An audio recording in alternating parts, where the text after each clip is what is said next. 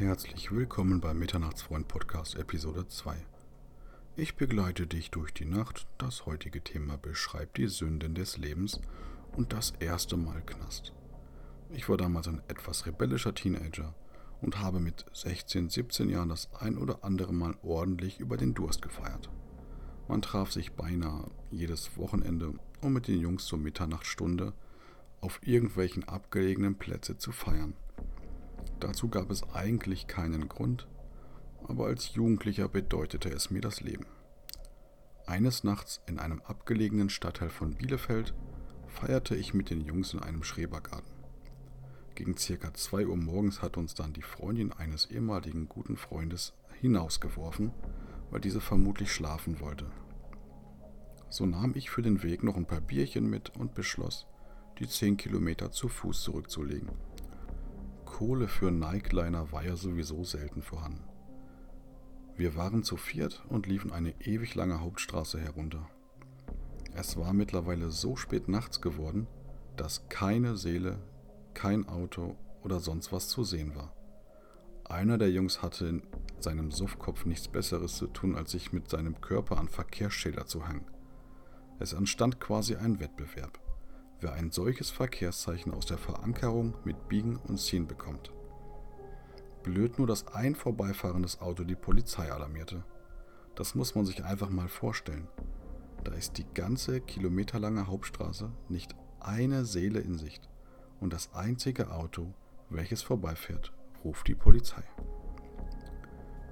Wir liefen auf der langen Straße noch eine kleine Ewigkeit weiter. Langsam wurde es regnerisch und es war mittlerweile kurz nach 3 Uhr morgens. Plötzlich erschallten Sirenen aus der Ferne und ein blau flackerndes Licht durchbrach den leichten Nebel. Wir vier Jungs flüchteten in den Wald, welcher direkt an der Hauptstraße angrenzte. So ungefähr 100 Meter tief im Wald, zwischen Gebüschen und Bäumen, hockte ich mich mit meinem besten Kumpel auf dem Boden des Laubes. Die anderen zwei, die uns mitbegleitet haben, waren schon längst fort und weitergeflohen. Plötzlich rief ein Polizist von außen in den Wald hinein. Kommen Sie raus, sonst lassen wir die Hunde frei. Und wir hatten dann natürlich eine scheiß Angst. Mein Freund und ich guckten uns kurz an und entschlossen, gemeinsam die Chance zu nutzen, ehe uns die aggressive Hundestaffel aus abgerichteten Schäferhunde zerfleischt. Ganz ehrlich waren wir uns keine Schuld bewusst. Am Polizeiauto angekommen, dann der absolute Schock. Es waren überhaupt keine Hunde vorhanden, die uns hätten zerfleischen wollen. Lediglich zwei ältere Polizisten, die nie und nimmer einen Schritt in den nassen Wald getan hätten, nahmen uns mit Freude fest. Wir sind auf den ältesten Trick hereingefallen. Wir waren wirklich sehr alkoholisiert und es war zu diesem Zeitpunkt immer noch nicht ganz klar, wo jetzt das Problem sei. Die Anzeige lautete Vandalismus. Das Ganze lag der Staatsanwaltschaft nun vor. Was diese daraus gemacht hat, ist jedoch nicht wirklich mehr lustig gewesen. Vor Gericht warf uns die Staatsanwaltschaft dann vor, Verkehrsschilder exakt auf der Höhe von Pkw-Windschutzscheiben auf die Fahrbahn gebogen zu haben, damit sich Pkw-Insassen schwer verletzen würden. Das schon sehr, sehr weit an der Realität vorbei, aber was sollte ich ohne Anwalt, lediglich die Jugendgerichtshilfe war vor Ort, in dieser aussichtslosen Situation machen? Soweit ich mich erinnere, wurden die Schilder in Richtung des Felds gebogen dass ich selbst nicht direkt beteiligt gewesen bin, sondern die, wo in den Tiefen des Waldes flohen, an den Schilder hangelten und nicht ich, habe ich vor Gericht nicht erwähnt. Niemals hätte ich einen Freund verraten.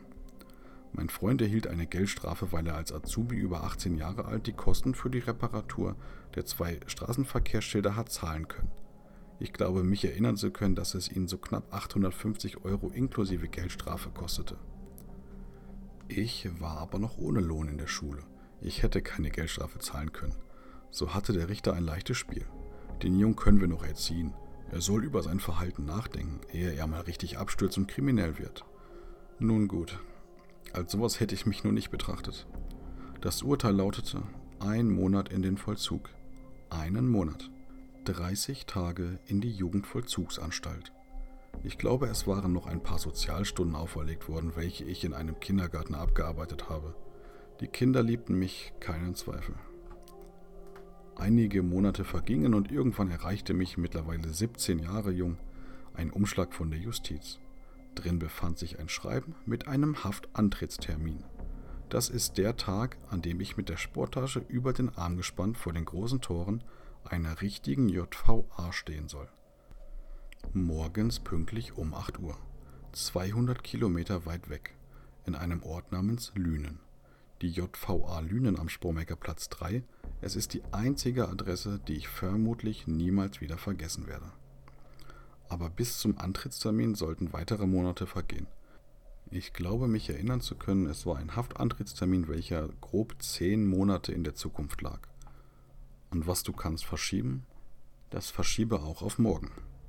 Also widmete ich mich wieder meinem Leben, meinen Partys, meinen Jungs und den Fußball. Ich kann mich heute noch daran erinnern, als ob es gestern wäre, als es an jenem Samstagmorgen gegen 9.30 Uhr an der Haustür klingelte und die Polizei mich abholen wollte. Meine Eltern öffneten die Haustür und zwei Beamte fragten mit strenger Miene, warum ich denn nicht zum Haftantrittstermin in der JVA Lünen erschienen bin und ob diese denn nicht wüssten, was für Konsequenzen solch ein Verhalten mitbringen würde. Ich habe zu diesem Zeitpunkt noch tief und fest geschlafen. Ich war von Freitagabend bis in den frühen Morgenstunden des Samstag feiern gewesen.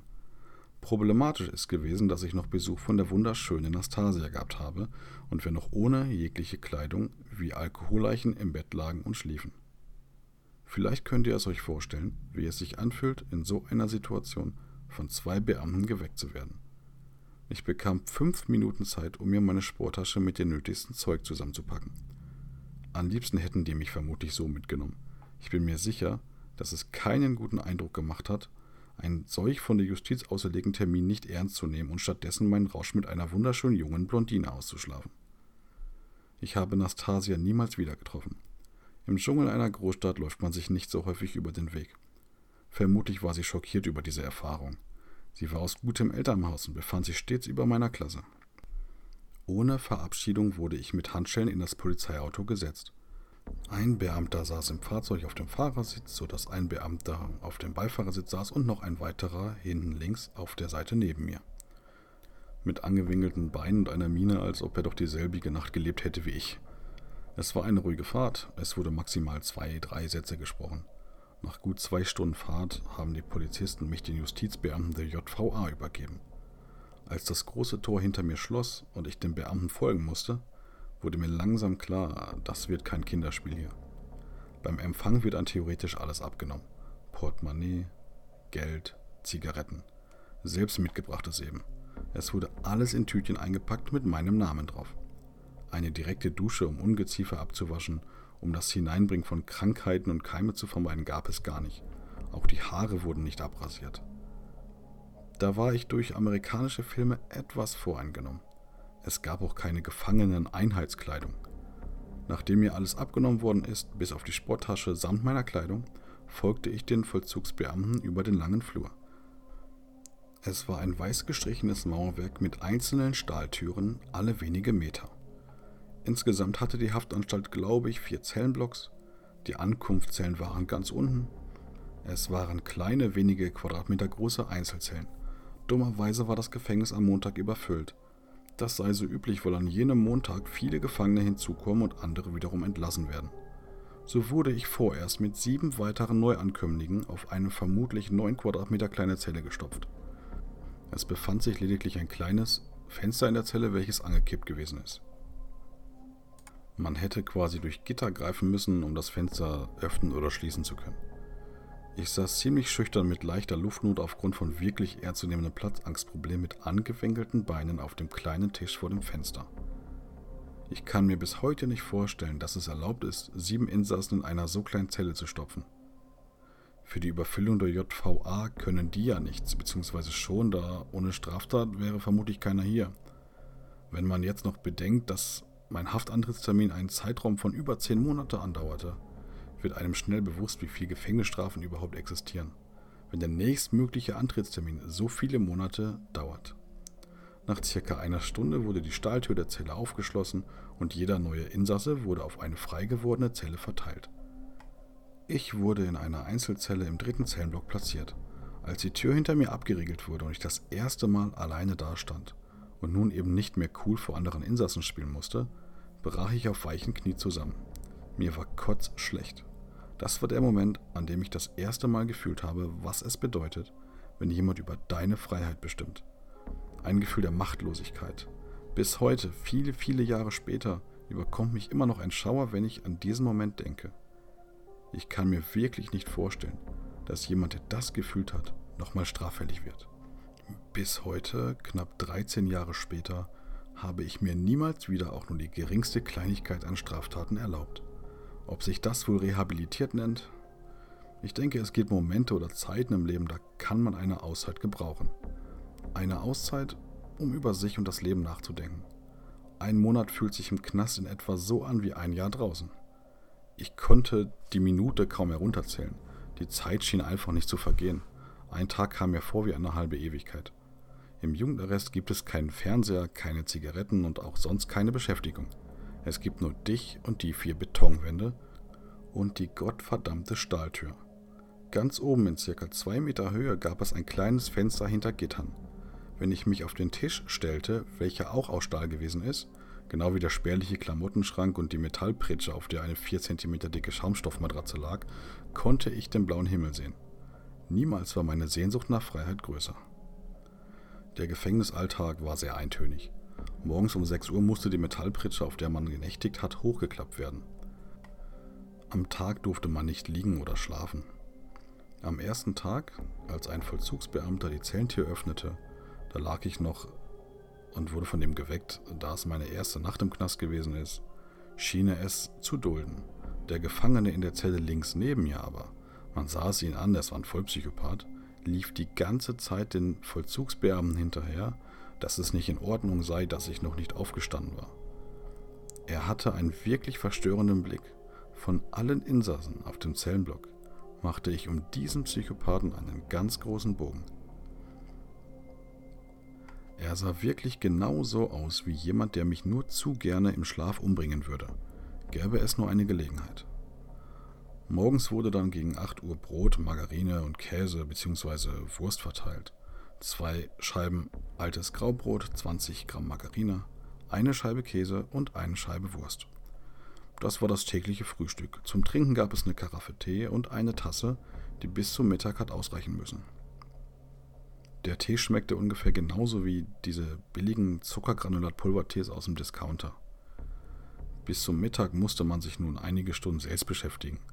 Das fiel wirklich nicht immer leicht, wenn man bedenkt, dass man sich tagsüber nicht hinlegen darf und auch sonst kein Fernseher hat oder irgendwo Raum zur Ablenkung. Durch die dicke Stahltür in meiner Zelle hörte ich beinahe ganztägig einen Radiosender, der durch die Fluren des Helmblocks schallte. Täglich lief so sechsmal pro Tag das neue alte Lied von Silbermond. Du bist das Beste, was mir je passiert ist. Ja, in diesen Momenten wurde ich immer sehr sentimental und musste an die hübsche Nastasia denken. Mittags wurde die Zelttür dann für die Mittagszeit geöffnet. Mittagessen war die einzige Mahlzeit, welche nicht auf der Gefangenenzelle verspeist wurde. Dafür gab es einen großen Speiseraum, so ähnlich wie eine Art Mensa. Hier sah ich dann auch zum ersten Mal Gefangene von anderen Zellenblocks und ein, zwei Insassen, die erkannte ich sogar aus meiner Heimat. Hatte also System, dass Kriminelle aus meiner Stadt hierher kommen und vermutlich kommen Straftäter aus deren ihrer Stadt zu uns in die JVA. Vielleicht ist eine Strafe einfach schlimmer, wenn die Zeit als Gefangener hunderte Kilometer von der Heimat weg ist. Ich schätze mal, ganz sicher ist es so. Das Essen wurde aus der JVA Dortmund geliefert. Ich vermute, dass es dort dann auch Gefangene kochen und dass es dann mit einem Fahrzeug in die JVA Lünen transportiert wird. So funktioniert vermutlich die Gefängniswirtschaft.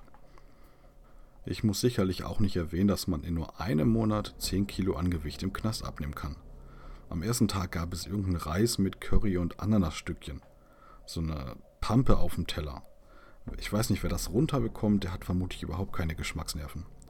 Ich kann mich an andere Mittagsrezepte leider nicht mehr erinnern. Lediglich an meinem Geburtstag. Ich wurde im Knast 18 Jahre alt. Ja, auch wenn es nur 30 Tage waren, war es quasi so, dass ich, dass ich ja im Oktober dort rein musste und ich habe im Oktober auch Geburtstag und das hat sich also so überschnitten, dass ich quasi 18 Jahre alt im Gefängnis geworden bin. Ich kann mich an diesem Tag noch an Kuchen erinnern. Zufällig gab es an diesem Tag, aus welchen Gründen auch immer, fertige Marmorkuchen aus der Verpackung den durfte ich sogar mit auf die Zelle nehmen. Da ich aber sehr, sehr heftige Entzugserscheinungen hatte und schon seit der gefühlten Ewigkeit keine Zigarette mehr geraucht habe, tauschte ich den Kuchen auf dem Zellenblock mit einem sehr freundlichen Russen gegen Tabak, Blättchen und Streichhölzer. Den seine Mutter, die hatte das irgendwie in die Tasche genäht. Der hatte auch so eine Sporttasche und ähm, es wird zwar, wenn man im Gefängnis das erste Mal ankommt, äh, die Tasche, da wird der Inhalt rausgenommen, das wird alles in Tüten verpackt, wie ich bereits schon erzählte, und das kommt dann in so einen Schrank rein. Aber deren seine Mutter hat ihn das wohl, hat ihn wohl so Tabakbeutel, äh, ganz viele und Plättchen und so, hat alles unten in die Tasche reingelegt und das hat die irgendwie da reingenäht, in den Boden der Tasche, dass man das hätte gar nicht sehen können. Also das haben die echt gut gemacht. Ich wusste nicht mal, dass ein sowas abgenommen wird. Also das muss ich mal sagen, ja, Respekt. so, nach dem Mittag ging es dann an die Luft. Der Gesetzgeber sieht es wohl vor, dass man lediglich 23 Stunden pro Tag eingesperrt sein darf. Die JVA hat einen Innenhof, auf dem man dann ca. 60 Minuten im Kreis laufen durfte. Stehenbleiben war überhaupt nicht erwünscht, mag zwar im ersten Moment so klingen wie, einem, wie in einem sibirischen Knast für Mörder, aber wer wirklich 23 Stunden eingesperrt ist, der genießt wirklich jede Sekunde der freien Bewegung. Zwei Tage die Woche gab es dann Umschluss. Hinter diesem Wort versteckt sich eine relativ simple Prozedur. Bis zu drei andere Gefangene können auf einer anderen Zelle für drei Stunden eingeschlossen werden. An die Namen der Jungs kann ich mich heute nicht mehr erinnern, aber zu mir auf die Zelle wurde eine merkwürdige Konstellation aus Menschen eingeschlossen. Ein Russe, ein Neonazi, ein Iraker und ich. Was draußen wahrscheinlich niemals funktioniert hätte, war hier drin alles andere als unmöglich. Hier drin war man gleich, egal was du gemacht hast, egal wo du herkommst.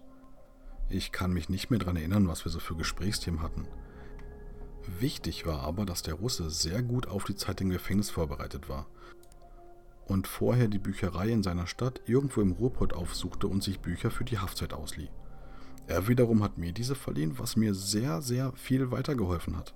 Endlich hatte ich nämlich in meiner Zelle eine Art Beschäftigung, eigentlich bin ich nämlich gar nicht so der Typ, der auf Bücher steht und viel liest oder so.